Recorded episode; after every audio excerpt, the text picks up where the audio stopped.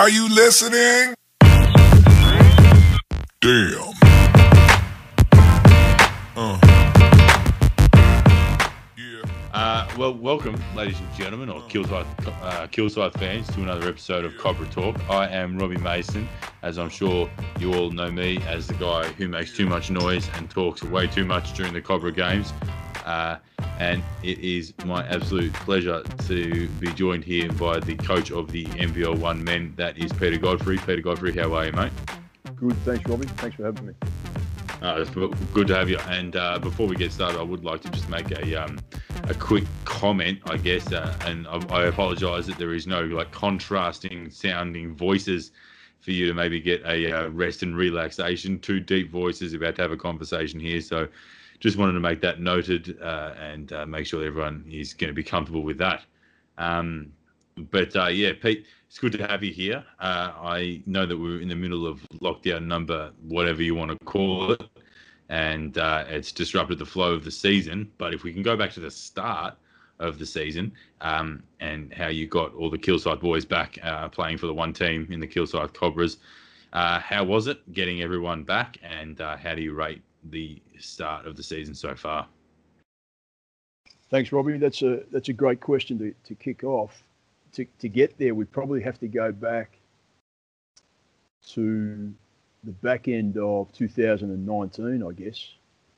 So when I came back to the club, talking to Will and Mark and Mel, and um, the aim was to Not, not not get back to, I guess, the, the full homegrown as a as necessarily a banner, but uh, they were definitely keen to see some Killside guys uh, return to the club and get people back in the gym on a on a Saturday night and Sunday afternoon and all those sorts of things. So I guess rebuilding the, the roster started for me late two thousand nineteen, and, and I guess my, my first, I, I did a few things in parallel, Rob. One was just contact all the guys that had been there for the last year or, or, or so and have a range of conversations there. Um, and then I also quite deliberately uh, just just connected with probably anybody that had been a Kilsyth local that had been around the Seabull team for the few years prior. So in, in no particular order, guys like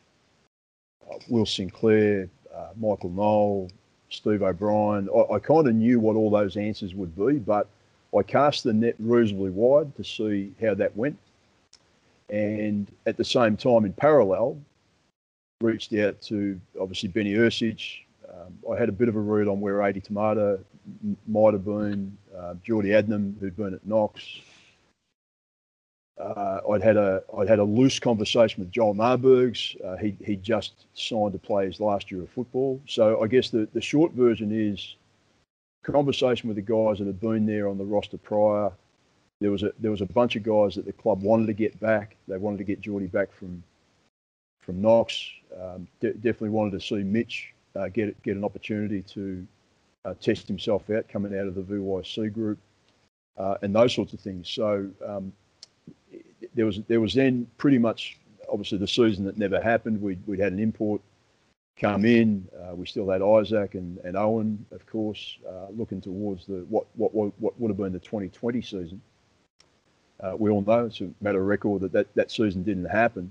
And so we, we were pretty much looking to roll that roster over. We'd assembled a bunch of Kilsyth guys coming back, uh, you know, import, a couple of other guys that had been around it, and then... Um, You know, for, for different reasons, that uh, that didn't play out. Uh, some guys made different decisions uh, in December, and uh, again, Robbie, the rest of that is history. So, um, to twenty to put the twenty twenty-one roster together uh, was a bit of a rollover. I, sorry, I should I should say I've, I've uh, neglected one major piece. There was uh, Tim Lang. So, mm-hmm. Tim and I Tim and I have been connected for a long time uh, before he went off to Stetson, and then when he came back and played some Seabull, and um, you know, we've stayed we've stayed in touch. Uh, quite regularly. I actually tried to get him to Hawthorn a couple of times when I was there, but uh, I knew, you know, he only ever wanted to play at the Seabull level. But again, once I'd, I'd recommitted and um, been appointed at Kilsyth, Tim was a priority to get back, given that he'd already had two hundred games on the wall. So, um, so again, he was an important part of that. Would have been twenty twenty. So we pretty much looked to roll the roster over, and then um, again, a couple of guys made their own decisions. in December, so we uh, you know just had to had to adjust to that. Uh, and then you know yeah, Joel Joel had finished his last year of footy, and uh, he wanted to have another crack. And Jacko Brazier was an amazing story. I actually you know uh, took a took a cue out of one of your podcasts, mate, and um, reconnected with Jacko. And he, he was just an, originally coming down to train, and uh, with with a couple of trainings under his belt. And with COVID, you know, his international stuff was on hold. He'd moved back to Melbourne, and here we are. You know, and uh, you could tell within a couple of sessions that he he um, he, he was more than able to make his way back. So, uh, yeah, mate. Each one of the guys, um, you know, Corey Jeffs is another great story. You know, five years at Winona, and then came back. I think he had a bit of a sniff around the the Seagull roster at two thousand eighteen. Yep. Didn't play. Didn't play in nineteen. Uh, he was a, a priority call for me uh, to get back. He came back for the, again the season that, that didn't happen, and uh, one of the key guys to roll over and you know, get. This episode of Cobra T V is brought to you by Red Ink. Red Ink are our official signage suppliers and are still currently open for business. Amazing turnaround, prices and quality, and all manufactured locally in Bayswater. Red Ink. For your signage supplies. Getting great opportunities and making the most of them right now. Yeah, I do want to talk about uh, a lot of the pieces that you have assembled um, uh, as a whole. Uh, when you do look at the pieces that you have in N B L one, how do you create a system if you or, or, or an offensive structure or a defensive structure that suits the capacity of each player? What goes through your mind when you create the basketball system that you have running? Again, great, great question. There's probably three or four ways you could tackle that answer. Um, so let me go to a couple of probably key philosophies for me, uh, Rob, as a coach, and particularly as a coach of senior men. And, and I know that it's a bit different, or probably, well, a bit or a lot, you know, depending on the coach, but it can be different at junior level and at intermediate level. But but as a coach of senior men at, at this level, my my overarching philosophy is what, what I call freedom within a framework. Mm-hmm. Freedom within a framework. So um, guys at this level want to be coached, but in my view, they, they don't want to be over-engineered, if that mm-hmm. makes sense. So yeah. we we I, I so that's the first thing I'd say: freedom within a framework. The fellas hear me talk about four P's, uh, and it's not just because my name's Peter, but it, it, it just happens to be four four P's, and those four P's are personnel, principles, processes and performance, right? So key, key for any team, assemble your personnel. Uh, we then spend time putting principles in place and then processes. And then obviously all of that's geared towards performance. So if I take the second of those P's, which is on point to your question, Rob, around principles, we have principles in place offensively and defensively as a team. And then it's, it's working within those principles with the individuals. Um, so the other point I'd make around the freedom of the framework, four principles, is um, another thing I hold pretty dearly. My role is to coach that team, as distinct from creating an environment for ten different guys, if that, or twelve different guys, or fourteen different guys, depending on your numbers, you know, depending on the size of your squad. So any given season, uh, things can change. You know, guy might have a slightly different role one year to another. But the, the principles and the processes and the framework generally don't alter. So if I was to flip your question, you know, can you create a system offensively and defensively for ten or twelve players? No. You, you can create a, a system within which you hope that guys will, uh, A, enjoy it, B, thrive, and and then perform, um, and, and that becomes a, a, a circular kind of kind of process, if, if you like. And I'm hoping that makes sense. It does make sense. It, yeah, it does. It, it it it definitely makes sense. And uh, one of those guys that you mentioned when you first got the when you were first listing your contacts with everybody was Ben Ursic, and then in the second time you said a changed role uh, per to perhaps year to year. And he is definitely one player that I've noticed that you have stepped up their game offensively in terms of running plays for him and allowing opportunities to score. Has that has that been a conscientious decision on your behalf to make some make people like Ben Ursic more of a scorer in the offense as opposed to what he has been under previous uh, systems, more of a lockdown defender? Has that been a conscious decision of yours? Uh, absolutely. Um, and again, there's a there's a couple of things happening there. Rob is um, Ben, uh, as we all know, lo- long time Kilsyth junior, uh, Kilsyth youth player, was was. probably just knocking on the door for a couple of seasons there of N B L development type spots. Uh, having had the benefit of coaching Ben previously as a as a twenty and as a as a youthie, um, we we know his ability.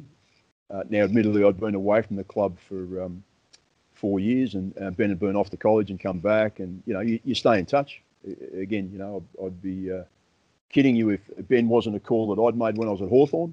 Um, But, you know, with, like like Tim, I didn't have the the uh, preeminent league uh, on offer. It was Big V State Champ, and those guys, you know, right, rightly so, wanted to continue to compete at the Seaball level. So we've all known, I think, anybody that's been into a, into a Kilsyth gym and watched Ben play, um, uh, he's long, he's smart, uh, he's fit, uh, good two-way player. And so this year particularly, what, what, again, what would have been twenty twenty, but rolling into twenty twenty-one, given that we are import-free and, you know, some guys that were around it for a couple of years are no longer around it, um, I said to both Ben and Corey, for that matter, uh, fellas, th- this is this is your year. This is your year. Mm-hmm. We, we, I have a sense of what you're capable of. I think you guys do too in your in your heart of hearts and in your core.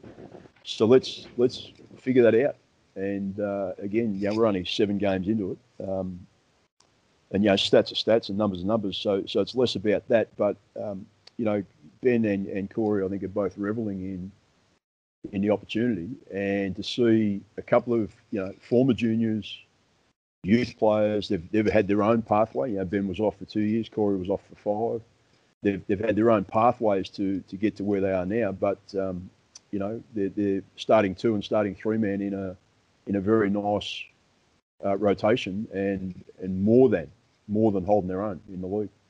And, I, and we, haven't, your... we haven't seen the best of them. No, I don't think we have either.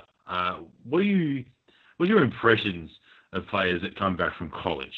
What do you, what, what do you notice about them versus people who don't get that opportunity?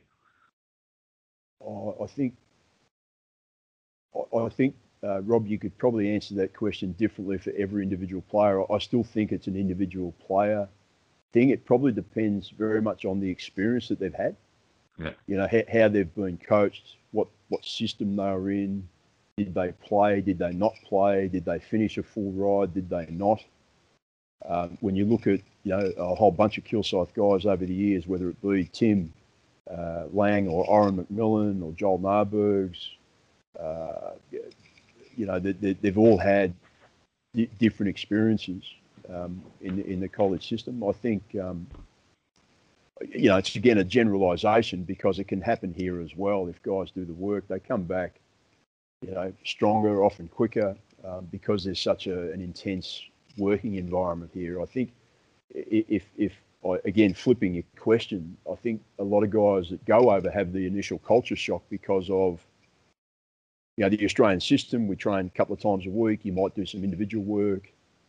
You might do weights. You might get up, you know, shots a couple of times a week, and, and that's that's a pretty good week, you know, for a local Australian kid. Um, but then they get over into the U S system, and it's, you know, mornings, afternoons, evenings. It's it's the it's the academic work. It's the uh, the, the work on the body. It's the work on the skills. It's the film. It's it's everything. Um, and so, you know, uh, we've also seen guys come back early, and because it hasn't been for them.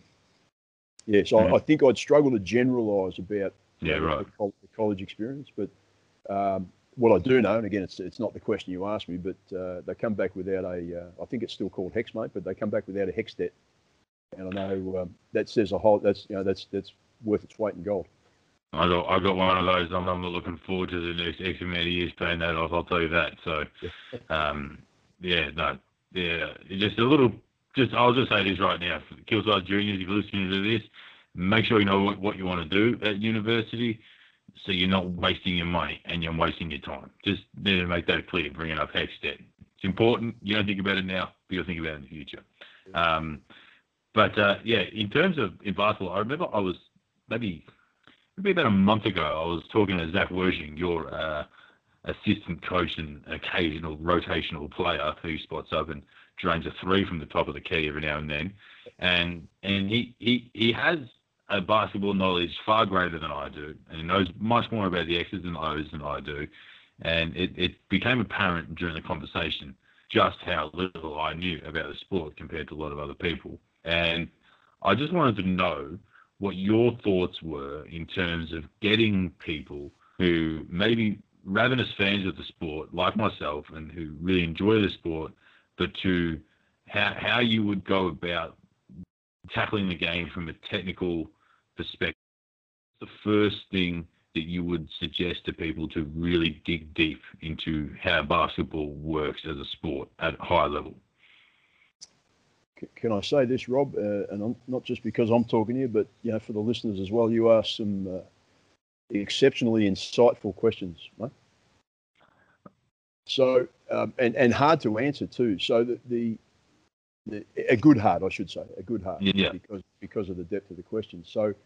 Let me let me go here, I think, if and, and it might end up being a couple of other questions related, but I think um, I, I, I would encourage anybody to, if you're not already, to, to become a student of the game.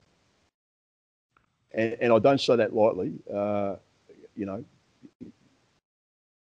to, to this day, to, to this day, um, and even last night, you know, watching the first final between um, Illawarra and and Perth.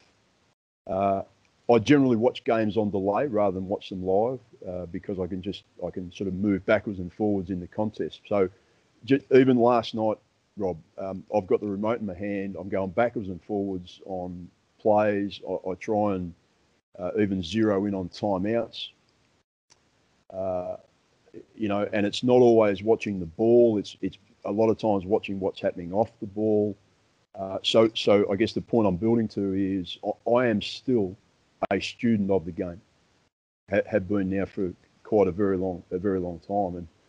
And um, it, I think it's a, it's both a mindset and a, and a practice. Um, you can watch a game, you know, sometimes I don't have the remote in my hand. I just want to watch the game. I just let it, let it happen and let it flow. And, and whatnot. But given that we're, you know, we're in this sort of lockdown, we're in a bit of a hiatus, I've deliberately used the time in this two or three weeks when we've been off the practice court to do whatever I can to be as sharp as I can be when we get back. And, you know, watching guys like Brian Goorjian and, and uh, Trevor Gleeson and, um, you know, Simon Mitchell and those guys coach. And, and it's not so much about what they're saying, it's about what they're doing and what their players are doing and rising. So, a lot of words there, mate, and I apologise for that. But the um, the the overarching thing for me would be become a student and, and stay a student. And and I guess the other thing, and my players hear me talk about this, stay humble enough to acknowledge that you don't know everything, and, and you will never know everything, mm. and that's okay. That that's okay, too, mm. I should say. Um, and it takes a while, I think, for coaches to grow into that skin that it's okay not to have all the answers. I have the luxury, again, of being a senior coach where I can pause practice, which I do, and say, hey, fellas, what do you think? Is that is that working for us? Will that work for us? Is it not working for us? Do, do we get rid of it? You know, and again, even in this twenty twenty-one pre-season and into the season, we've put stuff in and we've taken it out. And we some things we were doing in pre-season we're not now doing in the season, and they're not all my decisions. They're not all my decisions. You know, we will we will huddle, we'll we'll pause. I've got some great I Qs on the on the roster, uh, some some very experienced players, and I'm really comfortable telling the fellas, I don't know everything, and I never will, and I'm and I'm cool with that. I'm cool with that. So be a student. Be a student. Be a student. Yeah, and I I guess the you have a terrific student, I feel, on the floor, um, given some of the chats that I've had with him post-game. uh, Ady Tomada, who seems to have more of a, an extension of the coach on the floor, uh, mindset uh, with the ability to run that that lead guard or point guard or one, whatever you want to call it. Um, just speak to what he's been able to accomplish so far in his return to Kilsyth, and uh, and just some of the highlights that he's been able to bring to the team so far. Yeah, the thing with Ady, and and I guess it, it, it sort of plays to your, your earlier question as well, Rob. You know, when people arrive at the gym on a Saturday night or a Sunday afternoon, they see what they see, and then that's great. They cheer us on, which we love, and then you know they head home and um, those sorts of things. What what take take Ady as an example. What people wouldn't see, or no, not wouldn't, you couldn't possibly see. Um, the work that Ady does away from practice. Um, I, I can't think of you know all the examples, but during twenty twenty uh, season that wasn't, uh, he he trained himself to run half marathons. Mm. So uh, you know a, a basketballer could be forgiven for going, oh well, hey, there's no basketball season, so I'll kind of just I'll sit around and I might watch some film and might lift, lift a bit of weight in the garage and stuff like that, and I'll wait to see what happens. But uh, you know, he trained himself to uh, to be running half marathons. Mm-hmm. Um, so that that's the first point I'd make. And then again, having because we were both away from the club for four years, I, I coached against him for three years. Um, one at Knox when he was at Knox, and then the two uh, where he was at McKinnon.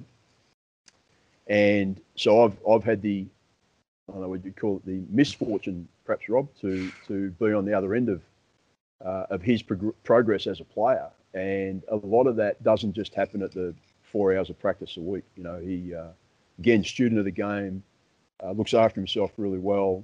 Um, is blessed with uh, good I Q. Um, now, and again, Rob, I'm I'm assuming that at some point one of the listeners to this podcast will be Malcolm Allison. And I think Mel Coates Ady is an, I hope so. I hope. Oh, you better listen. I think Mel Coates Ady is an under ten or under twelve. So it, uh, Mel will never forgive me if I don't mention that uh, Ady was fortunate to have the best coach ever to coach at the club uh, in Mel Allison as a uh, under ten or under twelve. And uh, Mel to this day claims all of Ady's progress. So um, we're, we're all reaping the benefit of Mel's work with Ady as an under ten or an under twelve kid. So I've. I've... Mel's a bit before my time. What was what was what made him so good? I'm a little bit tongue in cheek, but I think Mel Mel was a player. Um, Mel's a bit Mel's a bit Mel and I are a bit a, a few years apart. So Mel played uh, to to what level I'm not sure, but again, just uh, I, I would and and again Mel and I speak quite regularly now. Still, uh, he's still a student of the game. You know, he, he'll ring me and have a chat about. You know, some things, not just about wins and losses and, and not about, uh, it's, a, it's actually, often it's not about a win or a loss. It's about what happened and what he was seeing and, you know, we'll, we'll just shoot the breeze. So, um, yeah, th- th- it was a little bit tongue in cheek, mate. You, you probably, uh, I might have, my, my subtle humour may not have come across, but uh, no, Mel, Mel claims a few of those lads, I should say, on the roster. Um, he, he coached a bunch of them. So uh, I think he was the best, uh, you know, best under twelve coach going around. Best as well, coach, going around, Mel. You hear you first. Uh, that's it. Um, in regards to, I don't want to leave anyone off the list, but uh, we'll, I guess we'll get to every player on the on the team and, and towards what they're bringing. Um, but I remember when I was playing basketball, just Saturday domestic, and I was playing pretty low leagues, like C grade and B grade for the majority of the time. And I made an A Res team one time, and I remember I had to. The, the opportunity to play Mitch Dillmans, and the only time I ever played Mitch Dillmans in domestic basketball, and I thought that I'd made it as a basketballer just being in the same court playing against Mitch Dillmans, and that was a funny little thing for me. Um, what do you think of how good Mitch Dillmans has become in terms of an overall basketball player? Because I find him one of the most exciting players I've ever seen at Kilsyth basketball, and I do not say that tongue in cheek. I mean that in full earnest.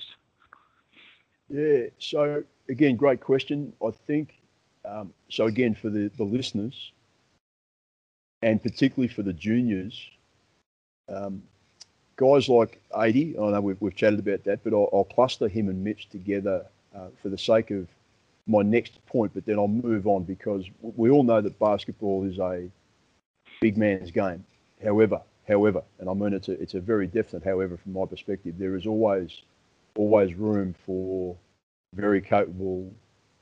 Uh, no matter size doesn't matter. You know, it's it's uh, size doesn't matter. Um, and Mitch and Ady are both classic examples of that. So so let me dispense with that. So if there's a, a junior out there listening to us that figures they may not they may not crack, in my language, six feet. In your language, probably Robbie, you know, one eighty-three. Um, that's okay. Six foot less than me. That's okay. Um, you know, there's there's always there's always an opportunity. Uh, it, it, it takes a hell of a lot of a lot of work. So that first point I'd make. Second point, Mitch, Mitch um, separating him out for Ady for the, the combo because we've chatted about Ady. But Mitch, so I, I hadn't coached Mitch previously. Um, I'd kept a very close eye on Mitch, uh, again, while I was at uh, Keilor and then at, at Hawthorn. Uh, I saw a couple of his V Y C games, um, had, a, had a sense of, you know, what, what he would bring to the table. And he was definitely one of the, the guys that the club had identified when I signed on, that they wanted to, uh, you know, they wanted to make sure he had an opportunity, and uh, I was more than more than up for that. Again, given my Kilsyth pedigree myself, and like all of the reasons I came back to the club was to actually, you know, see what I could do with with, with the local guys that were were good enough, and Mitch is clearly good enough. So the other thing that people may not still realise is Mitch, uh, this is this would be his last year, but he's still youth eligible, mm. so he he could be playing V Y C still. Uh, but he, you know, he, he'd done enough there, and and um, he has swung down, I think, for one game just because they were pretty banged up to, to help them out. But he is a full-time N B L one rostered guy, and um, you know, bringing Ady back to the club, you know, Mitch is the, the designated backup point guard. Having said that, though, uh, if people were in the gym when we played Northwest Tassie, which was our last hit-out, uh, started both of those guys together, because what we've oh, yeah. seen. What we've seen uh, is it's it's a nice combination, um, depending on who we're playing and how we're rolling. But uh, there's, there will be opportunities where both those guys are on the floor at the same time. Um, and then there's been a couple of games where Mitch Mitch has just been outstanding in terms of backing Ady up. Um, I think the game that would spring to mind is probably Albury. Um, I, I, I don't always remember every game and every sequence, but uh, Mitch was really good in Albury. Um, and so for me, uh, our relationship is growing to a point where um, wasn't sure what I was going to get. You know, we've done sort of a couple of pre-seasons together. We had a few practice games, and then, you know, we're, we're now, you know, only seven games into the real thing. Um, but my, my, I ha- I'll, I'll reframe it. I have no hesitation, Robbie, in looking down a bench and calling Mitch's number. Good. And it's and it's not just to. Gee, I've got to get Ady out, so what am I going to do? It's mm-hmm. no, no. I'm, I'm, I'm making a sub actively to get Mitch, Mitch, Dill, Mitch, Mitch in, because he's quick. You know, he's he's so hard to guard. Um, he's growing, um, and you know, we've, we've we're having a couple of chats a, a, along those lines. And um, I know my assistant coach Matt Shepherd and Mitch have had a couple of chats. You know, Mitch, Mitch's growth as a point guard is, you know, to lead the group, to lead the group, and and it's not always easy for a young point guard to lead. Men, mm-hmm. uh, that's that's a growth opportunity. Uh, but I have no doubt that, that if he sticks at that stuff, uh, I, you know, that's my thing. I, I help uh, away from the court. You know, that my whole kind of, you know, leadership. That that's that's that's what I do. So growing the growing leaders, um, I'm I'm pretty comfortable in doing. And uh, you know, in terms of his, again, classic student of the game, good I Q, understands what we're trying to do and when we're trying to do it. And uh, yeah, I, I think. Again, with, with that whole group, um, we haven't seen the best of Mitch either. All right. We got to go. I'm going to lump two people in here at, at once. Uh, the internet sensations, uh, Joel Narbergs and uh, Jacko Brazier in it together. They're, the, you know, the Vine star, TikTok stars, Twitter Twitter phenoms. You know, I think they've both got blue checks on Twitter, so they're both verified, so I can say that. Um, what are your thoughts on getting them back to the club? Uh, sort of your swing, tough, gritty, can score shooters, defenders, just all rounders, aren't they? Really? Absolutely. I've I've called this out in the locker room a couple of times, Rob, both uh, pre-season and in a couple of games, um, and it probably smacks of it, it. It plays to another one of my coaching philosophies, and and you you probably would have heard this from me. when I was at the club first go round and, and sort of presentation nights and those things, I, I treat coaching as a privilege. Um, and again, it just helps me keep everything in perspective that um, co- coaching boys or men, or, you know, even if I was, you know, coaching girls or women or whatever the case may be, coaching, coaching for me is, is an absolute privilege. And um, I've, I've used that same phrase uh, in the locker room about Joel and uh, Jackson, that coaching those guys is a privilege. Um, I'd had exposure to Joel previously because he was on the Seagull roster for my last couple of years there. Uh, Jacko had really just been one of those guys that, you know, was playing for Rod in the youth group, and then I took on the youthies, and when Jacko stepped up to the Seagull team with Kyle and and that cohort. So I hadn't actually coached Jackson previously. And um, uh, so I guess the short version, mate, having those two guys back at the club is outstanding. Uh, having them on the roster is uh, is great. Coaching them is a privilege. And how blessed am I to have, I don't know, probably about one hundred fifty Seagull games combined experience mm. coming off the bench and filling key roles. You know, Jacko's a lockdown defender, uh, can get to the rim almost at will. Um, Joel, well, we all know Joel, high, high I Q, uh, can still shoot the ball really well. Um, yeah, he's a bit frustrated with himself in terms of just, just getting back to where he wants to be, but that's yeah. a work in progress. You know, we all had a year off, and he'd been playing footy, and you know, he'd, he'd worn the, the rigors of A F L football for what three years, and we all know the toll that that can take on on the body. Mm-hmm. And a basketball body is different to a footy body. So he he's still doing what you know he wants to do to get back to where he wants to be. But um, Joel, Joel, and they're both what I would call um, reasonably quiet leaders. It might surprise you. I mean, I know Jacko's a big, you know, huge personality, um, but on the on the practice court particularly, they're just having quiet words with the younger guys. Uh, they're just helping organise, you know, sets and systems and processes, and they'll they'll drop a, a little pearl of wisdom in my ear. Hey, hey, Pete, what do you think about? Yep, good, I like it. Let's do it. You know, those sorts of things. So um, yeah, mate. Uh, again, a lot of words there. one hundred fifty Seagull games uh, coming off the bench in, in key roles, and um, yeah, it's it's it's great. It's re- and and and you know, the crowd, they, they bring people into the gym. You know, they bring mm-hmm. importantly they bring Kilsyth people into the gym. In isolation, are you just looking out on your lawn and thinking, that could do with a bit of work? Well, save your back, because our partners at V and V Landscaping are still open for business.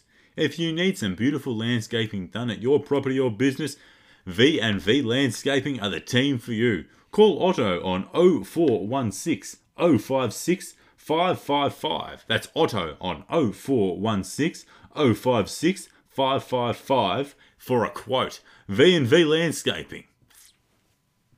Yeah, which is great. Which is great. Yeah. Before we go down the list of players, you did say something that I've always been, I've always considered in, in terms of basketball. The whole time, a lot of people who know the game more than I do call it a process, and there's a process to it.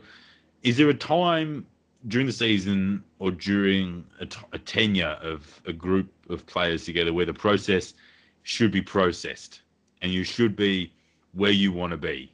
Or is it just always growing? Or is it ten games out, or as soon as the finals start, do you have everything sorted? Is there ever a time where everything's sorted and you're just nailing it out and everything is as precise as you would have liked it to have been? Is, does that ever happen? Or is it always process, process, process, or is it all, or, or is it never there, if that makes sense? It, uh, no, question absolutely makes sense. And, and, um, We should we should let the listeners know, mate, that we've both entered this thing without a script, but you just you just happen to land questions that are probably uh, drawing on, you know, my top five or six things that I always say about basketball. And now I've talked about coaching as a privilege. I've talked about freedom within a framework. I've talked about, you know, some of those things in terms of um, my my view. Um, and so you've you've just triggered another one for me, Rob, and I use this one quite deliberately with anybody that will take it on board. Perfection can be the enemy of good. Right. Perfection can be the enemy of good. So if you are striving perf- for perfection in our great sport, you, you will experience no end of frustration. Game in, game out, training in, training out, week in, week out. Ours is a game, and again, the guys hear me talk about this, ours is a game of imperfection. And so if you're chasing perfection, uh, you, you're probably on a slow road to nowhere, and, and it can be the enemy of of being happy and, and being comfortable with good. And and let me use a couple of data points um, as a as a demo there, mate. The we, we all we all know, or maybe the, the listeners, some of the listeners will know, some maybe not. So I can kind of break it down. But what what at, at a at a global level, at an international level, at any level, we say that that there's that magic rule of fifty, forty, ninety. So oh, if, yeah, you're, fifty, if you're fifty yeah, from the field, forty from the free throw, ninety from the three. Yeah, and and so if you're a fifty, forty, ninety player. At, at, at your level, so whether you're in the N B A or the N B L or the N B L one or, you know, V Y C or under under fourteen number three team, doesn't matter. If you're a fifty, forty, ninety player, you're among the best of the best. Mm-hmm. And and so if you think about that, if you invert those numbers and think about it, so you miss fifty percent of field goals that you put up, you miss sixty percent of three balls that you take, and you miss ten percent of free throws that you take. So if if if we're trying to coach to perfection, which would be one hundred, one hundred, one hundred. You can imagine how painful that would be for you as a coach, for your players, for anybody that's around you, for your family, for your your, your friends, your spectators.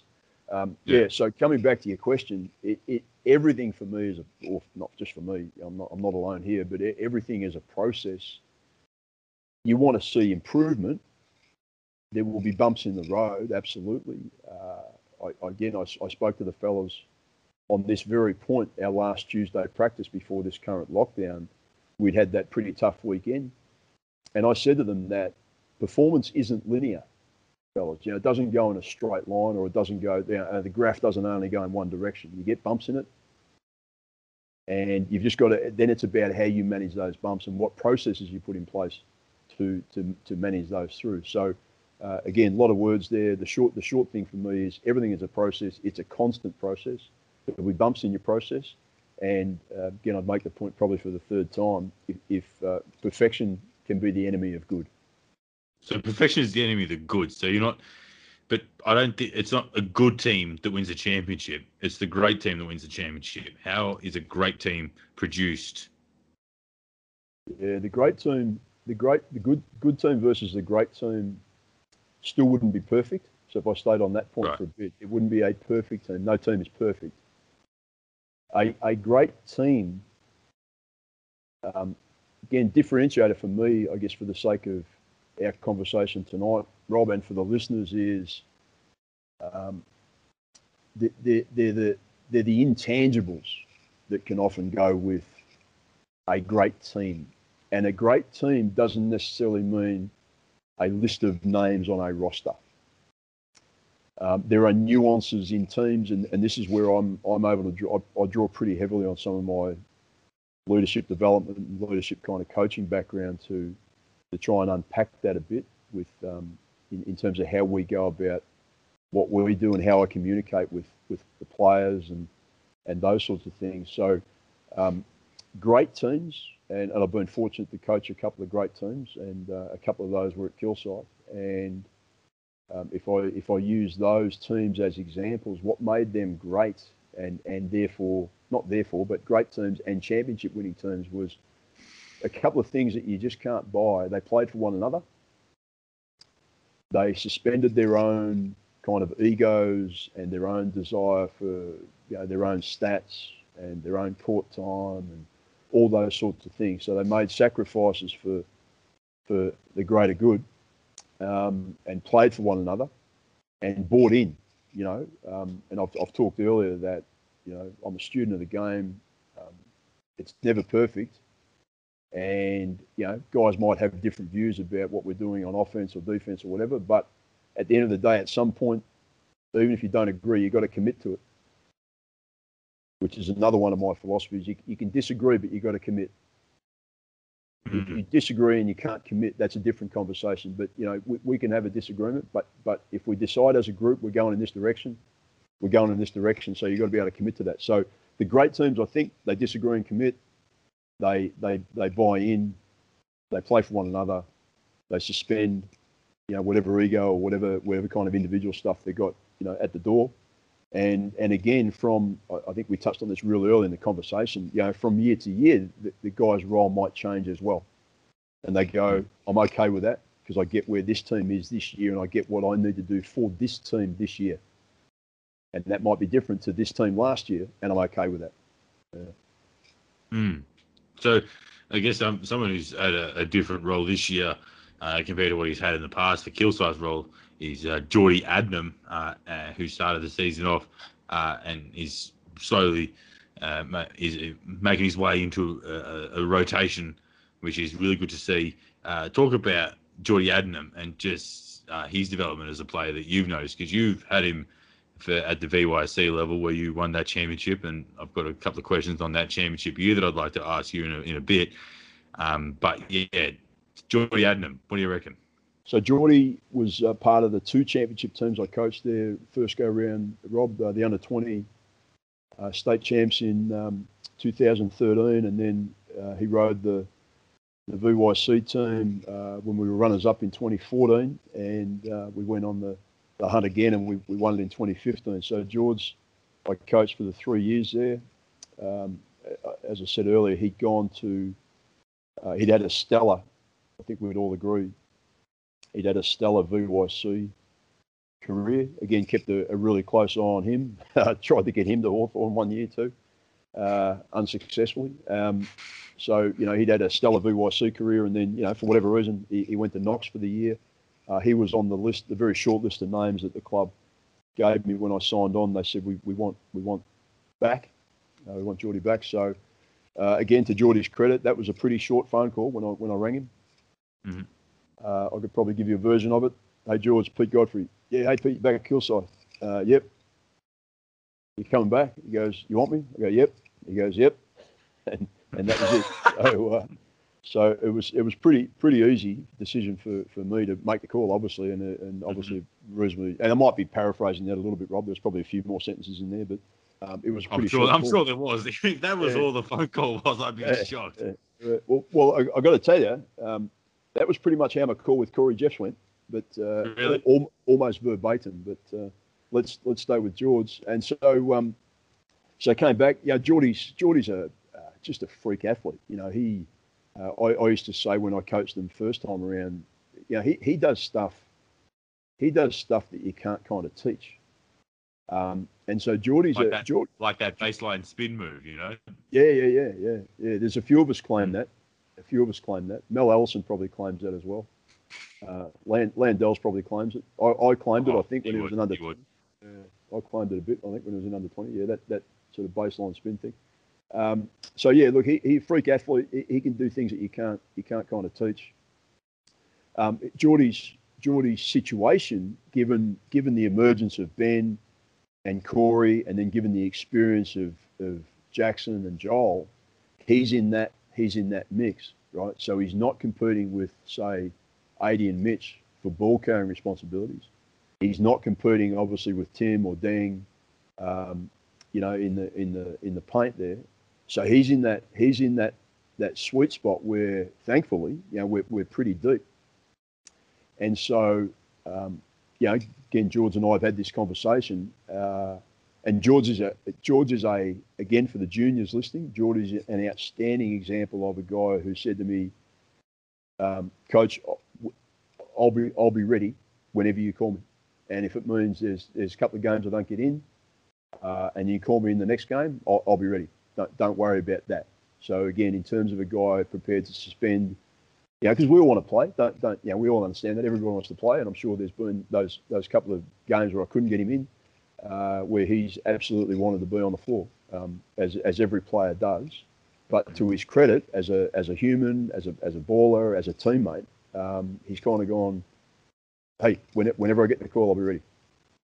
And so, I think yeah. that the, the thing for our group is, um, unfortunately, we're in this, this hiatus again, but we were we were moving into this horror run of double headers, and so uh, to have that depth in that sort of two three spot, uh, we would have seen, you know, a lot more of George. You know, he played a bit of late. Uh, he and he and Mitch were were great in in uh, in Albury. I think if people listened to that game or watched that game, I think the commentators up there were calling him the microwave. He just he just checked in, and it was one of those games where Um, you know, pretty much, I reckon he could have thrown it from half court with his eyes closed and it would have gone in. You know, he was just on a roll, and he's that sort of player.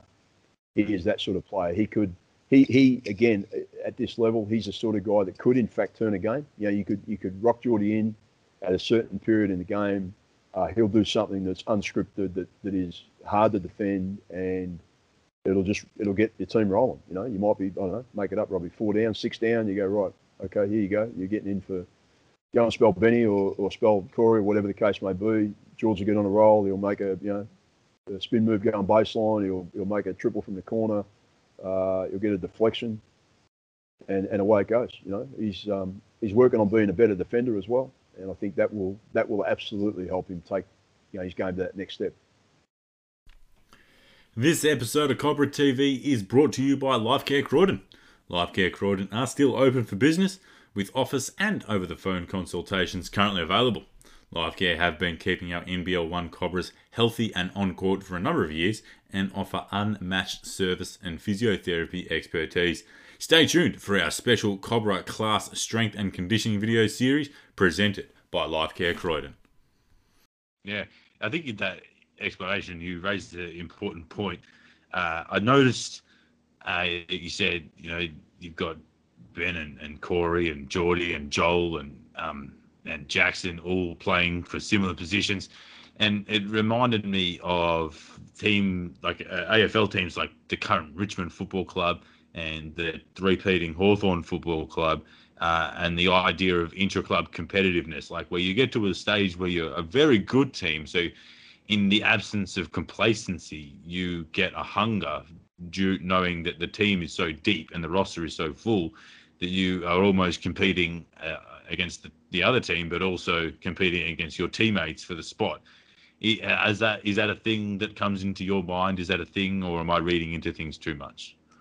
I don't think you're reading into things too much, because I think that's a legitimate thing. And um, what I would say, and again, all the fellas, any team I've coached know this, my my my nirvana, Rob, my sweet spot is I would love a sixteen-man roster where everybody's competing at every spot, and you've got sixteen guys on the floor every training night, and you suit your best twelve, and away you go. Now, there's there's a bit of dream, there's a bit of dreaming going on there at this level, uh, because guys won't sign on and be say, well, okay, okay I'm, I'm number fifteen or sixteen. I'm not sure I'm doing that. So, um, yeah. but from a from a, a purist perspective, um, guys competing every night in every spot um, would be goal. And, you know, obviously injuries happen and things happen, and you might be down on numbers of practice and, and whatnot. But, um, you know, if, if I take your point and I kind of put it onto our training floor, if we've got, you know, Geordie uh, matched up on Ben, and, you know, Jacko matched up on Corey, and, you know, they, they, they're going hard at it. Uh, because again, you know, you do most of your work on the practice court. So mm. as as much as we can push, or not not we, as much as the, the guys that might be coming off the bench can push the guys that are starting on any given week, that's that's gold. Um, so yeah, you really want, I think if, if, if I contrasted that, it'd be nothing worse than having daylight between, say, your starters and your and your second group, because you're not going to get the competitive edge that you need on the practice floor. Again, we're blessed with quite a versatile roster. Um, you know, the reality is any guy on our on our group could probably start on their night, depending on who we're playing and how they're rolling. So to have to have that on the practice floor is is gold. So you, you really want you want guys competing for time, for spots, because it makes everybody better. Yeah, you know, we t- you talked about process earlier. It makes you, it's a process. You know, you want you want everybody getting better. I, I suppose that triggered another thing for me. Um, I was listening to, not sure if you follow mixed martial arts at all, but uh, in the U F C, there's a current featherweight champion is Alexander Volkanovski, and and he said something along the lines of he is more nervous and scared of practice than he is for the fight, uh, because he's been through it all in practice, and it's almost more tra- traumatic, and it's almost more impactful, because he has to prepare himself for the most deep waters in the actual contest. Is that a thing that is is also translates over into basketball? Uh, do, do you have to have that real intense practice mindset so that when game time comes around, you are ready for anything? Is I mean, is that something similar, would you say? I, again, ideally, yeah. It's it's it's often hard to replicate. Probably, and that is probably the difference between our sport and and the and sport that you mentioned there. I think hard to hard to replicate full game conditions um, with with a, a squad of ten or twelve, mm-hmm. because invariably you might be nursing one or two through an injury or a, or a, a minor kind of knock or a cork or something like that. So yeah, you know, hard to hard to replicate basketball game conditions on the practice floor. I've, I've always found, and again, you've got to be okay with that to a point. Um, yeah, so probably a little point of difference there, I would think. Um, little point of difference. Yeah. Ha- having said that, though, you know there there are there are some matchups where, you know, for a few minutes at a time, there'll be some really good, you know, heavy and healthy competition. And and you encourage that. You know, you just got to be careful and manage, find that balance between, you know, guys getting hurt yeah. on the practice floor. If you're going to get hurt, you prefer, you know, I mean, you never want to get hurt, of course, but you prefer, if something's going to happen, you prefer it to be in a game as distinct from on the on the practice yeah. floor. Yeah, yeah. Uh, I, that I would agree with that. Uh, we'll go back to the players, I guess. Um, how about the impact of, of your bigs so far? Deng Riak, who's come into the club and performed admirably, if you ask me, and uh, Tim Lang in his return has uh, been sublime. What are your thoughts on, on them play so far this year? Yeah, so again, uh, each of those guys has definitely got their own story because they're probably, I don't know, well, they'd be ten years apart age-wise.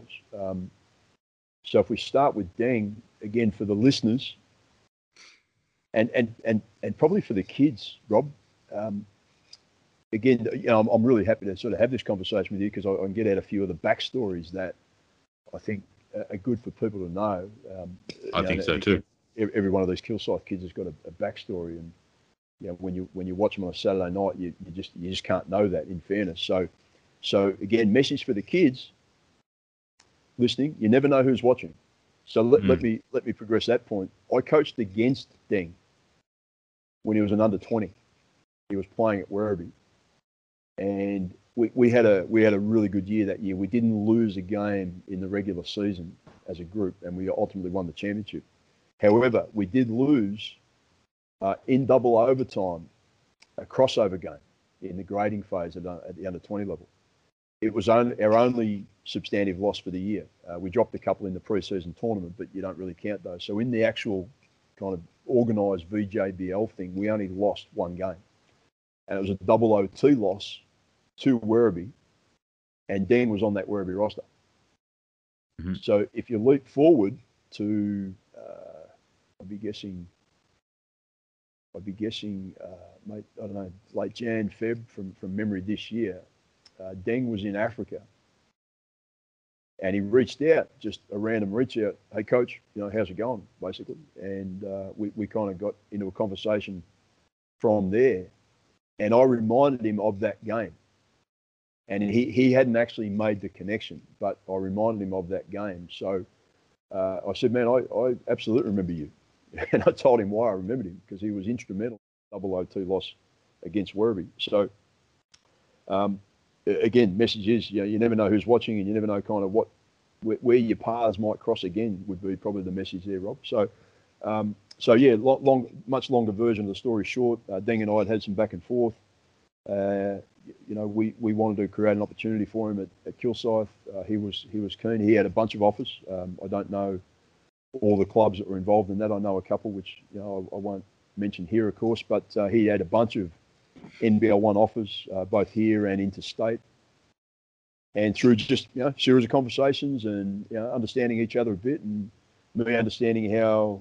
what sort of situation he wanted to get himself into, uh, him understanding a bit about, you know, me as a as a, as a human and as a coach, uh, understanding a bit about the group we were trying to assemble. He, um, you know, we, you know, again, history shows we we secured him at Kilsyth, and um, he's been good. Yeah, he's been good. You know, he, uh, he he hadn't played a whole lot after Akron. Uh, he'd had the uh, Afrobasket thing. He spent a little bit of time in Lithuania, um, bit of injury.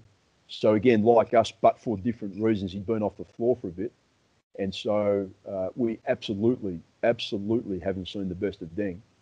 And cool. uh, but again, you know, six ten, can shoot the three, is long. Um, I'm sure he won't mind me, me mentioning it here. And again, message for, I guess, the, the younger guys listening, or younger younger players, I should say, listening is, um, uh, you know, I asked Deng, could I speak to his head coach at Akron? And he, he didn't flinch. He said, absolutely, here's, here's his number. So I, I spoke to his um, head coach at Akron, and the overwhelming message from Deng's head coach at Akron was, the guy's a competitor.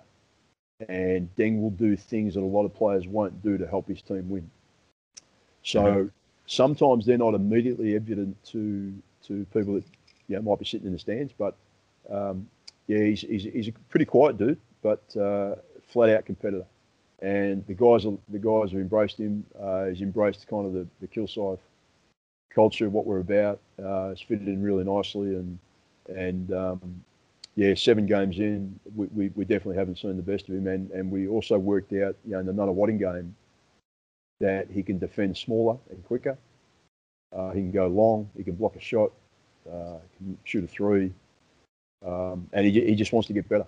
He just wants to get better, so which is great. How about Tim Lang? How about uh, having him back at Kilsyth? What's that been like? Yeah, well, again, he's he's in that the Joel Jackson category, uh, you know, plus plus. So for me as a coach to have, uh, you know, Tim, well, depending on the, on the shape of this regular season, Rob, but Tim, Tim will be, give or take, by the end of this season, he'll be three hundred Seabull games, or, you know, Seabull slash N B L one games played. If you add, uh, what, two or three years in the N B L, if you add season in Germany, if you add, you know, four years at Stetson, you know, Tim's probably a five or six hundred game, you know, senior player. Mm-hmm. So to have a five or six hundred game senior player on your roster, I, I don't care, you know, how experienced or inexperienced you are as a coach. That that's an, that's an absolute blessing. Um, mm-hmm. High I Q, great leader, good good human. Um, uh, is happy to invest time with the younger guys. You know, he, he's often coaching the the scrimmage huddles. Um, from a player's perspective, and from a big, a big man, big player perspective, you know, in terms of the nuances of ball screens and, you know, court positioning and court spacing, uh, completely bought into what we're trying to do. Was happy to come back to the club to help that process along as well.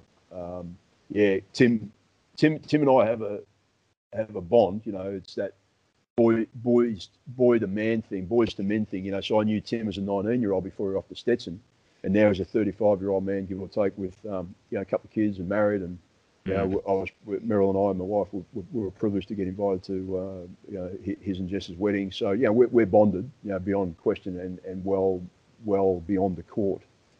Um, so yeah, can't speak high enough of, of Tim uh, and what he's doing and, and trying to do for us as a group. And none of that, Robbie, none of that. And again, probably a great message for coaches and players that are listening. None of that is about stats. Mm-hmm. You know, um, his, his stats will come. You know, he's a he's a six foot. You know, the, again, we talked about Mitch and Ady, right? You can't you can't teach height. You can't teach height. You can't coach height. So no matter uh, no matter what, Tim is still six ten, and it's only when you're kind of walking beside him in a in a non-basketball environment you realise how big that dude is. And uh, yep. Can you imagine coming off a ball screen with him with him setting it, mate? Nope, I don't want to do that. Frightening experience. That's why I. That's why. I, that, that's why I'm a court announcer. I don't want nothing to do with it. Nothing to do with it. That's that's above my pay grade. I'm not interested. I, I just I just talk for a living. That's all I do. So no, I'm not. Sorry, Tim. Never set a pick on me. I'll just I'll just go the other way. You should, you should um, come down. You should come down to practice one night just to feel it, mate. Just feel it once in your life. Just to feel that. I I I used to be. I used to train uh kickboxing, and I've been hit too many times in the legs, and I'm I'm I'm done. Just I do my I do my yoga, I lift weights. That's enough for me. Like, I've got to give this body a rest. Um, but I, I digress. We don't want to. It's not about me. Um, but I I, I I do want to talk to you about your time elsewhere outside of Kilsyth. It was Coburg before Hawthorn, was it?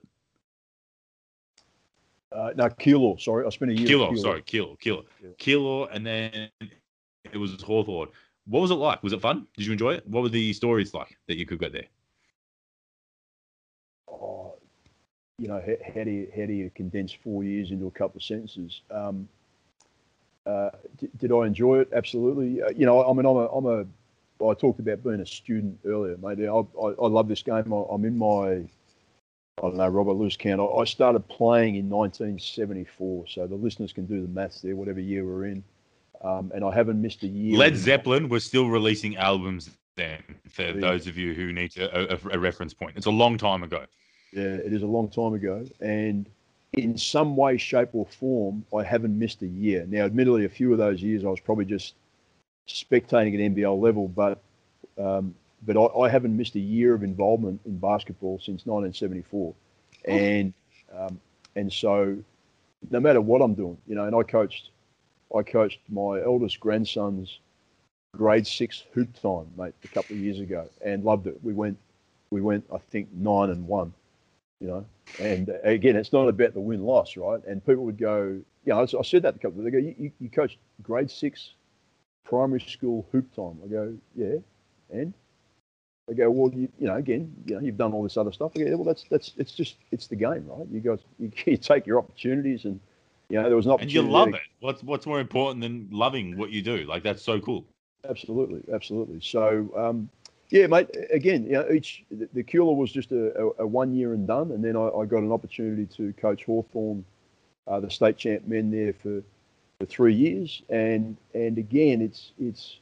And I spoke about this when I when I, I spoke to Will and Brett, and Mark, um, you know, by way of interview for to come back to Kilsyth. You know, I. I um, Hawthorn wanted a three-year plan, and I thought that was really refreshing. So I signed on for three years, and I gave them a three-year plan. Mm-hmm. Uh, Hawthorn were a season away from being relegated, and the history books will show that we had a, a sub five hundred season my first year, and then the next two years were a basket away from making the championship series. And, mm-hmm. you know, I got an opportunity there to basically take all of my sort of, I guess, the philosophies and the principles and and test them all out in, in real time. You know, put a three-year plan in place, sell that vision to the guys, bring them along. Uh, we, you know, a couple of roster tweaks here and there, a bit of recruitment here and there with imports and those sorts of things. So um, as a, again, you know, stepping off my, my stuff earlier about being a student, mate, great, great, great learning experiences. Um, I learned something every every year I coach, and some, not just every year, I should say, probably every week uh, that I coach. So uh, again, you know, good good groups of guys um, have made some, uh, you know, great connections. There are still there'll be players there that I'll still be in touch with. You know, when I'm done coaching and I'm an old man somewhere doing something or other, there, there's guys that you form bonds with and you form relationships with that that that um, transcend. Uh, the hardwood, uh, you know, yeah. So, yeah, mate, good, good, good. You know, I'm a better coach for those experiences. I'm a better coach mm. for those experiences. You're sitting at home all day in isolation. What do you do? You grab some fresh gear from Hoop to Hoop, our official uniform and apparel supplier, and Spalding, our official ball partners, from the Cobra's Locker Room online store. Receive twenty percent off all orders over one hundred dollars for a limited time only. Visit kilsythbasketball.com.au forward slash store to check out our great range of gear, balls, mini hoops and more. That is Hoop to Hoop and Spalding. Absolutely. In terms of experiences as a coach, let's talk about, it was two thousand fifteen against Dandenong in the V Y C program. If my memory serves me correctly, I don't have a script, I haven't looked at any stats before this. I believe heading into the fourth quarter, Kilsyth forty-eight, Dandenong fifty-eight, down ten on the road in a championship game, and you came back and you won that contest. A, how did you do it? And B, what did you say to the boys that galvanised them? Uh, that, that's, I, I wish, you know, again, one, one of the things I wish as a coach sometimes that you did have, you were mic'd up for some of your stuff. Yeah. Um, the unfortunate thing is I, I, I don't think I've ever been mic'd up for anything. So um, I have no recorded history um, other than, you know, there's, sorry, video recording, but there's no, no. So what did I say to them precisely in that three quarter you time? Wouldn't, you, you wouldn't have it, you wouldn't know exactly precisely, but, uh, but what, yeah, what do you reckon? Yeah, I, well, I, what I reckon is um, if you go back, our, our, our overarching philosophy that we'd adopted, and we, we felt that we'd earned the moniker Um, over those couple of years. Uh, and you might remember it, Robbie. Because Can I guess out. what the moniker was? Yeah, go. Was it Ubuntu? Well, that, sorry, that was one of them. Um, right. Absolutely. That was kind of what we'd all bought into. Uh, yeah. And that's that's that's definitely um, definitely a conversation. But the, the the label that we detached to ourselves was was grinders, as in... Yes, I remember that. Yep. We, we, we're always in a contest, right? We, we, if we have to grind it out, we will. You know, again, I, I don't have any stats in front of me, Rob, but many, many of those games, twenty fourteen, twenty fifteen, we won by six points or less. And they were grinds. You know, we, we've never been, we were probably never really pretty to watch.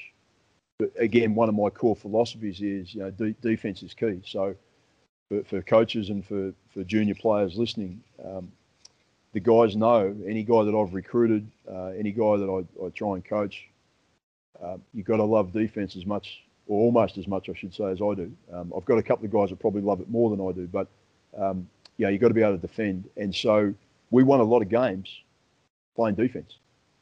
Um, even this year, you know, with the N B L one group, we, we beat Nunawading playing defense. Um, you know, so, so um, I, I would imagine in that three-quarter time huddle, given that it was a ten or eleven point margin, we, we would have talked about our grinder mindset that we're never out of a contest, fellas. You know, we, we weren't rolling that well, and Danny and I, I remember, we were rolling pretty well. Here's the other little thing, and I've, I've told this story a few times, is, again, particularly for players that are listening, you might be number ten or number, yeah, in our case, you might be number twelve on the roster. And I talked about Geordie earlier, just saying to me, hey, coach, whenever you call my number, I'll be ready. Uh, we had a guy on our roster that year. Um, that year, Rob, twenty fifteen, we didn't run an under twenties team because uh, Rod Rod Pop thought we didn't have the personnel, so we didn't run an under twenties. Uh, so there was only one guy around it that, that we kept around it uh, who graduated out of eighteens, I think, from memory, that was there or thereabouts in terms of the V Y C level was uh, Andy Booth. Mm, I remember Andy. So freak athlete, you know, absolute freak athlete, um, decent baller. Uh, however, yeah, he was a, a very young guy playing on a very young V Y C roster, and happily assumed the number twelve spot. Now, again, from a coaching philosophy, my, my thing, and I used to say this to the fellas, I can hear myself saying it, that if if if you were presented a, a singlet at, at the start of the year, my belief is that you can play at this level. Now, it doesn't guarantee you minutes, but it says to it says to you from me that you can play. We just got to figure out when and where and how that is. And so Andy, to his credit, you know, did everything that I've expected of him on the training floor. He played enough minutes during the course of the year where he knew he could get his number called. He didn't know when, but he could get his number called. And in that in that three quarter time huddle, um, I looked at him and I said, "Hey, mate, you, you're up, you're up, you're in." So he checked in at Uh, the three-quarter time mark. I'm pretty sure the stat sheet would show that was his first minutes that game. Now, the, he he did get a little bit off script, but we, we put him in because he, he was a freak athlete, and his instructions were, you'll love this, and, and the coaches listening will absolutely love this. His instructions were, Andy, get to the basket. Get to the basket. No worries, coach, I'm in. Uh, his first touch, I think, was a, a three, a corner three. And the video will show you, Rob, that the corner three skimmed off the backboard and went in. Yeah. It skimmed off the backboard like sideways. If you can picture a guy taking a corner three and the and the ball yeah. skims the board and goes down. But it was enough. It was a made three for a team that was ten or eleven down. And, mm. you know, you, you could just feel it lift. Uh, I remember distinctly, as you said, we were at Dandenong, but we had enough Kilsyth people there that they converted an away crowd into a home crowd in a heartbeat. Yep, yep. And the boys got up and about. I can see um, Benny Benny getting to the rim. I can see George getting to the rim. Uh, you know, Ady running the show. Um, and forgive me, fellas, if I've left somebody out there. But, mm-hmm. but you know, Andy's skimmed three ball from the corner um, got us rolling. And he was ready. The important thing was he was ready. Um, the other little story there, again, I think it's important for players. Ady Tomada reminded me of this only a few weeks ago. We had another guy on our roster that year, uh, sort of a, a, a big or backup big, you might say, uh, Kel Davenport. Oh, Kel Davenport. I love yeah, him. Kel Davenport. Now, now Ady reminded me that we played the, in the preliminary final, right? So the week before, the week before we played Dandenong in the final, we played the preliminary final at home against Knox. Went to O T, classic Kilsyth Knox encounter, one of the best I've ever been involved in. Uh, we won it, you know, history book show, we won it, and we, we advanced. Now, Ady reminded me that Kel didn't play a minute, not a minute, in the preliminary final. And I started him in the championship game. And so, again, the message for the players is kind of be ready. There's no time to get ready. You've got to be ready. Kel, for whatever reason, and I can't remember why, he wasn't right for Knox, but he was absolutely right for Dandenong because they had a couple of bigs. Uh, Mason Peatling, right? Mason Peatling, who's running around with United. Uh, Mason Peatling was on that roster, and uh, they, had a, they had another big. And uh, so Kel went from not playing a minute in starting. the prelim final to starting in the championship game. Be ready.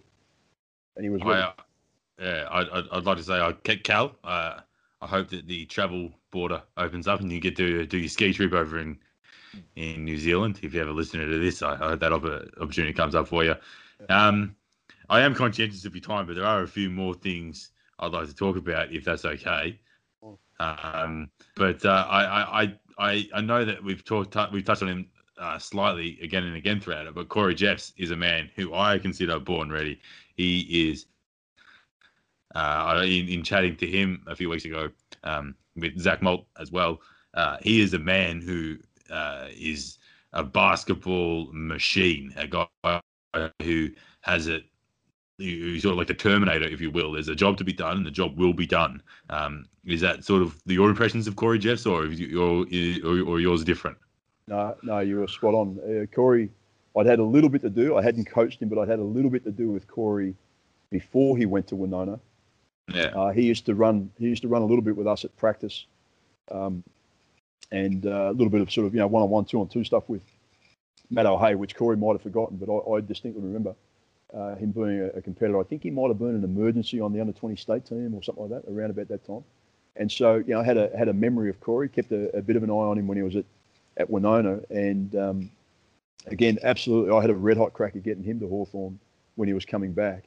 But, uh, you know, again, didn't play out, and that, that's fine. So, Corey, um, I don't think he'd mind me saying this. If if a coach could have a team of the, the Corey Jeffs of the world, and, and I'm I'm blessed, you know, we've got a few of them. But um, uh, if if you could if you could sort of bottle Corey in terms of skill, understanding, effort, uh, commitment, those sorts of things, um, you, you'd, you'd be coaching. Doesn't mean you win championships all the time, but you'd be coaching good teams every year. Mm. You know, Corey's, Corey's a, a, a good athlete. Uh, and again, people don't see it. Corey works his proverbial off away from practice. Yeah, I think I think he's doing you know two or three sessions a week with Matt Shepherd up there at P T Assist. Uh, random plug there, Shep. P T Assist. Get yourselves up there, folks. Um, assist P T. Assist P T.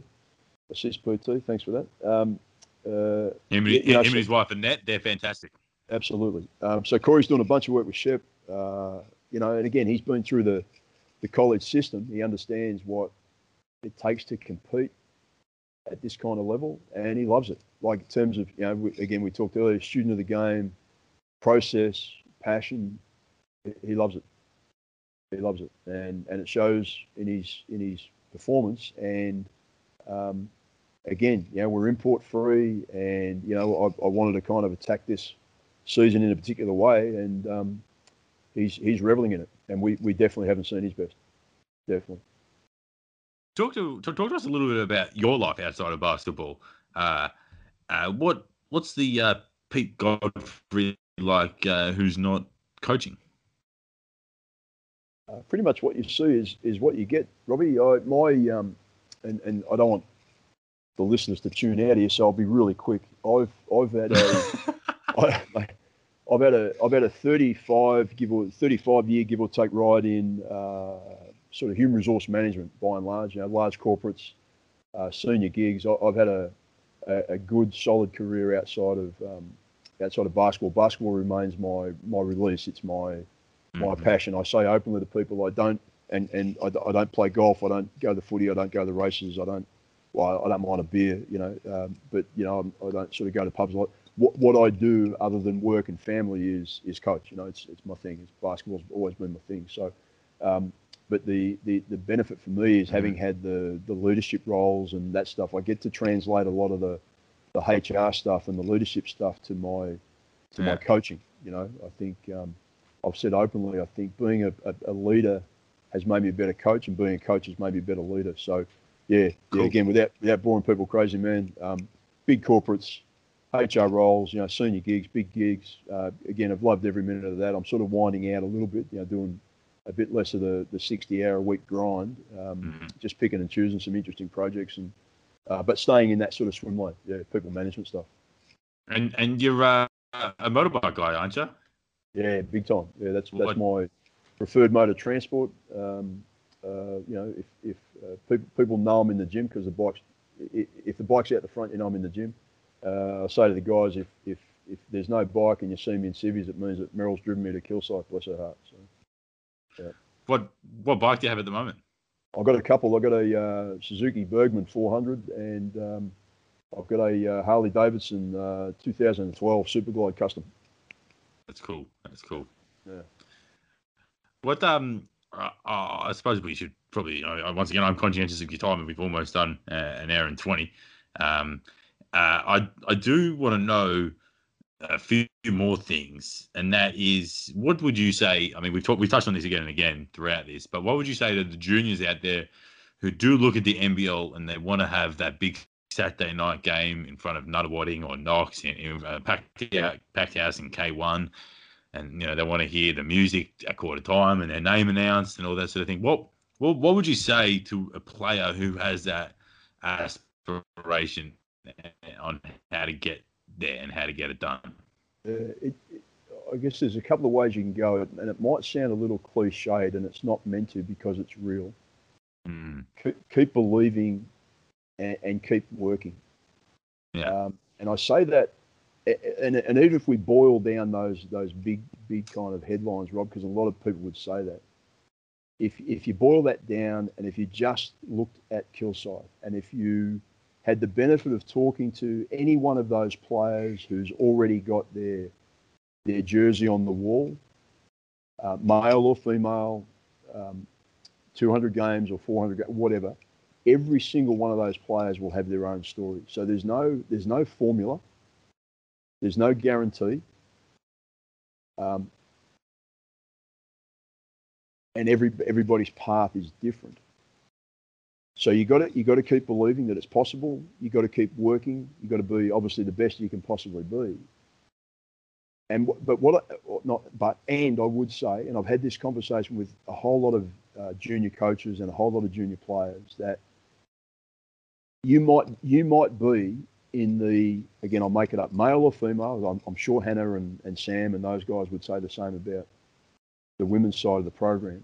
You might be grinding away in the sixteen fours or the sixteen threes or the eighteen twos, and you might think, I'm never going to get there. However, you you could be you could be the player that plays one hundred fifty or two hundred N B L one games. So I guess the point I'd make there, I wouldn't let the fact that you might not have been the best junior going around say, well, I'll, I'll never be a senior player, because that's just not true. Um, and if we had enough time, I could quote you half a dozen examples from around our, our very club of, and I've been obviously, you know, generally associated with the, the men's side of the program, but you could find a bunch of players that have made it to the Saturday night with the court announcer and the lights and the music and their name called out, playing Knox or playing Nunawading, that weren't necessarily outstanding junior players. Mm-hmm. Um, the game is, is is the same game, but it, it's different. And what it takes to be a senior player is a little different to what it takes to be a junior player. So, so again, kids, if you're listening, um, keep working, keep believing, Uh, doesn't matter what, what junior team you're in right now, you do the work, and a lot of other people will drop away, and you know those opportunities um, may arise. You know, I know Mark Mark does a bunch of work with a bunch of kids, uh, mornings and afternoons and school holidays and all those sorts of things. And and as I understand it, they're, they're not necessarily just all the you know what you might call in inverted commas the best kids. Um, and and we've seen it, Rob. We've seen it. You know, um, and there's, there's guys on our current roster that may not necessarily have been really gifted, outstanding juniors, but they've stayed with it. They love it. They've done the work. They keep believing.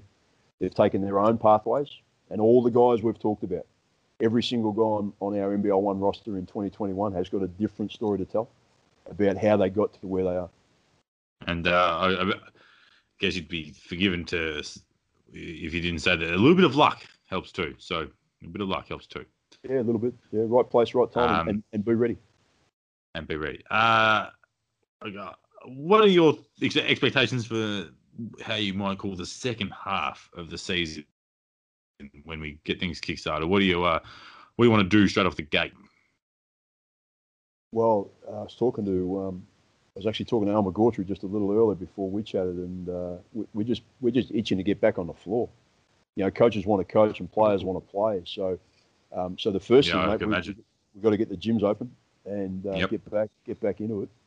And we, we just got to pick up from where we left off. You know, we're, we're you know, again, without sounding cliched about it, we're we're in a process. Mm-hmm. Um, we don't know what the next version of the fixture will look like, but what we do know is we'll probably have a bunch of double head weekends, probably even mm-hmm. more than the first versions of the fixture.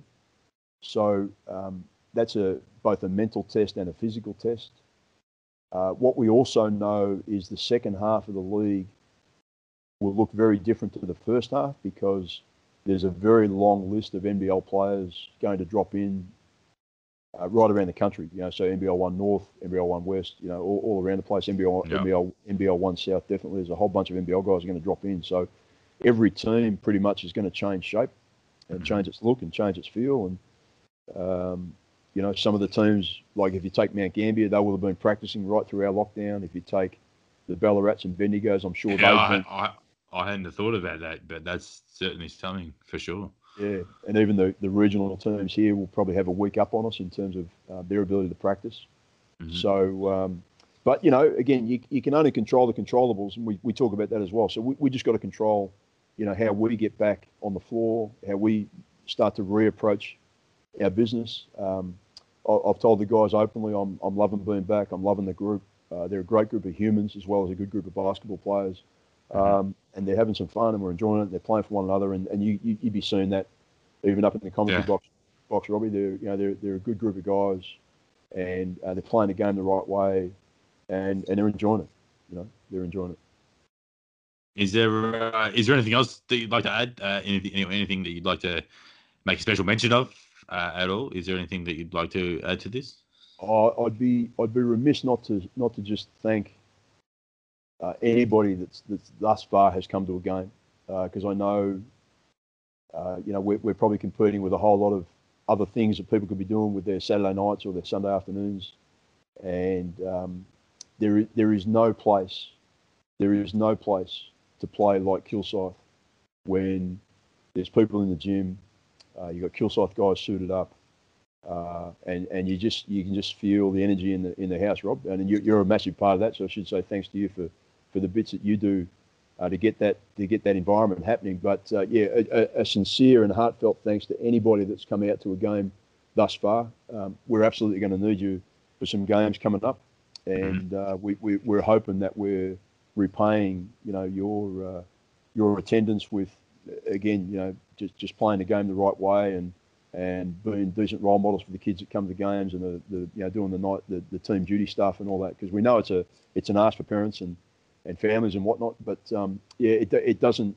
And again, I, I thank you for having this this chat, Rob, because you know most people that come into the gym would never hear my voice other than when I'm yelling you know stuff across the court to the guys. But for me yeah. to be able to sort of take this forum and say thanks to you know what I call the Kilsyth faithful is. Uh, is gold, so we, we appreciate it. So maybe, maybe I'd, I'd finish it there, mate. That's cool. Uh, well, I hope this is uh, part one of many uh, of Pete and Rob chats in the future. Um, but uh, Kilsyth fans, it's uh, been my absolute pleasure to have a chat to your M V L one men's head coach uh, right here on a Friday night. Uh, and I uh, just would like to say, Pete, thanks for joining me. And uh, I hope you've enjoyed these conversations as much as I have.